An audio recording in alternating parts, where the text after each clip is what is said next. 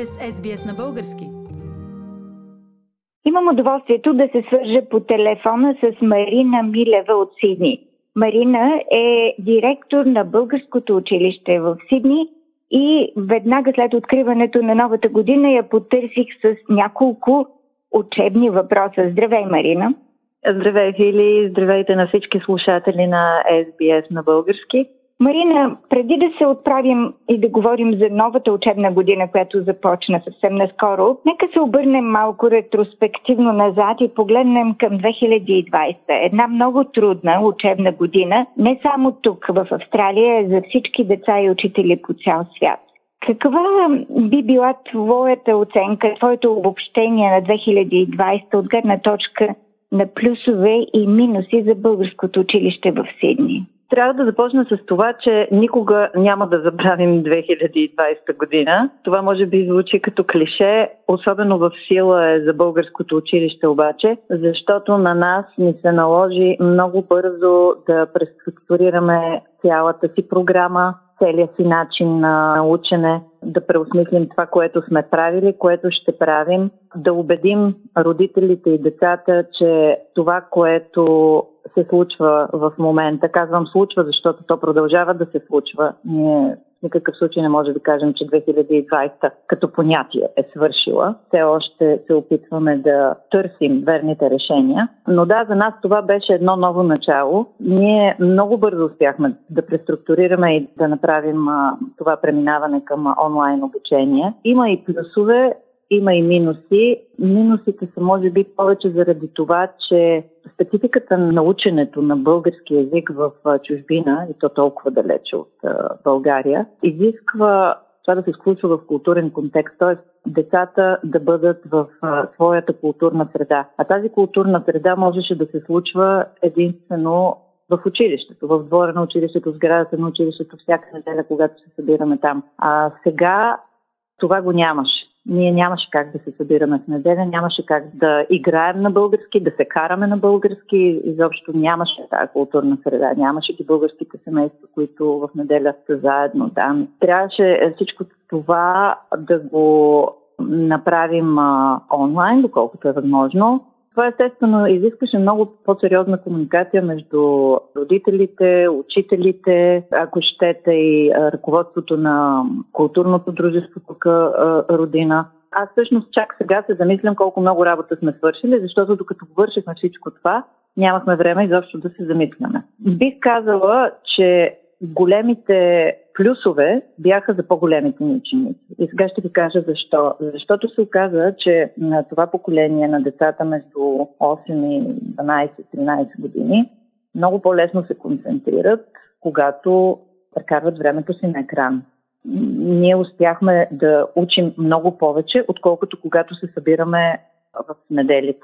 Сега обаче, когато учихме онлайн миналата година, се оказа, че същата тази информация, поднесена чрез екрана, чрез компютъра и естествено с много повече образни дразнители за децата, много по-лесно се възприема от тях. Много по-лесно, много по-бързо се освоява. Обаче тук имаше едни губещи. Това бяха най-малките ни ученици от подготвителна група и първи клас, защото те все още не са изградили тези умения да слушат, да задържат вниманието си за по-дълго, това разбира се са физиологични особености на възрастта.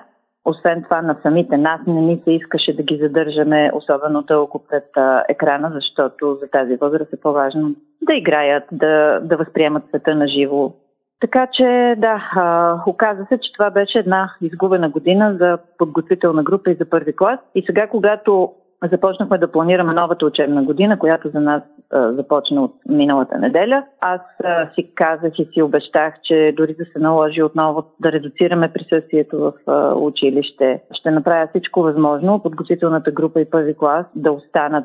Открита е вече новата учебна година на 7 февруари в неделя.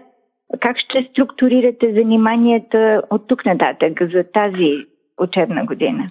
Новото при нас е, че благодарение, ако мога така да кажа, на създалата се миналата година ситуация, ние спечелихме доста нови ученици. А, имаме 12 записали се деца от Уелингтън, Нова Зеландия и поехме отговорност към тях да продължим с онлайн обучението. Също така към нас се присъединиха и деца, които винаги са искали да идват в нашето училище, но тъй като живеят в по-отдалечени места около Сидни, сега те имат възможност също да учат онлайн. Марина, освен този клас онлайн, който ще остане за деца от Нова Зеландия, което е много интересно, че те ще учат в училището в Сидни, за деца, които живеят в по-далечени райони около Сидни. Какви други ученици имате? Колко са ви учениците? В какви групи са разпределени? Фили, аз в момента не мога да ти кажа точно колко са ни учениците. Това може да е много безотговорно от моя страна. Обаче преди около един час говорих с една нова майка, която иска да запише трите си деца. Ние станахме много популярни напоследък. Имаме записани 65 деца, заедно с децата от Нова Зеландия, но това предполагам не е окончателната бройка за тази година.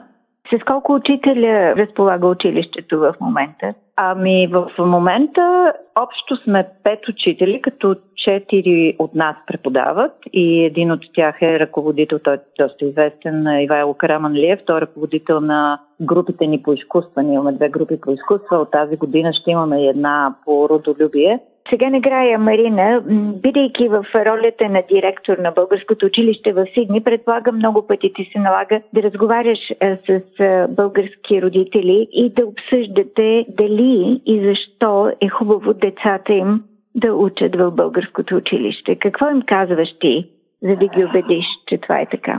Аз трябва да си призная честно, че до сега не съм имала родители, които да се колебаят дали е хубаво за децата им или не. А, смисъл, не е имало родители, които да кажат, ами, то може би това двоязичие на децата ще ги обърка нещо или ще предизвика някакви такива вътрешни противоречия за тях или ще им попречи на работата в основното училище. Тук не, не съм имала, но се опитваме да ги мотивираме, защото да, родителите искат децата им да идват в училището, защото то преди всичко е една българска общност. То е една културна среда за, за всички българи в Сидни, но ни се налага да ги мотивираме след това, когато вече децата отрастват и започват да развиват така по-критично мислене и самите те да се питат трябва ли да останем тук или не. Тогава на помощ идват всичко това, което науката е доказала, че всъщност двоязичието дава едни предимства на, на човешкия мозък и на когнитивните способности, които ако имаш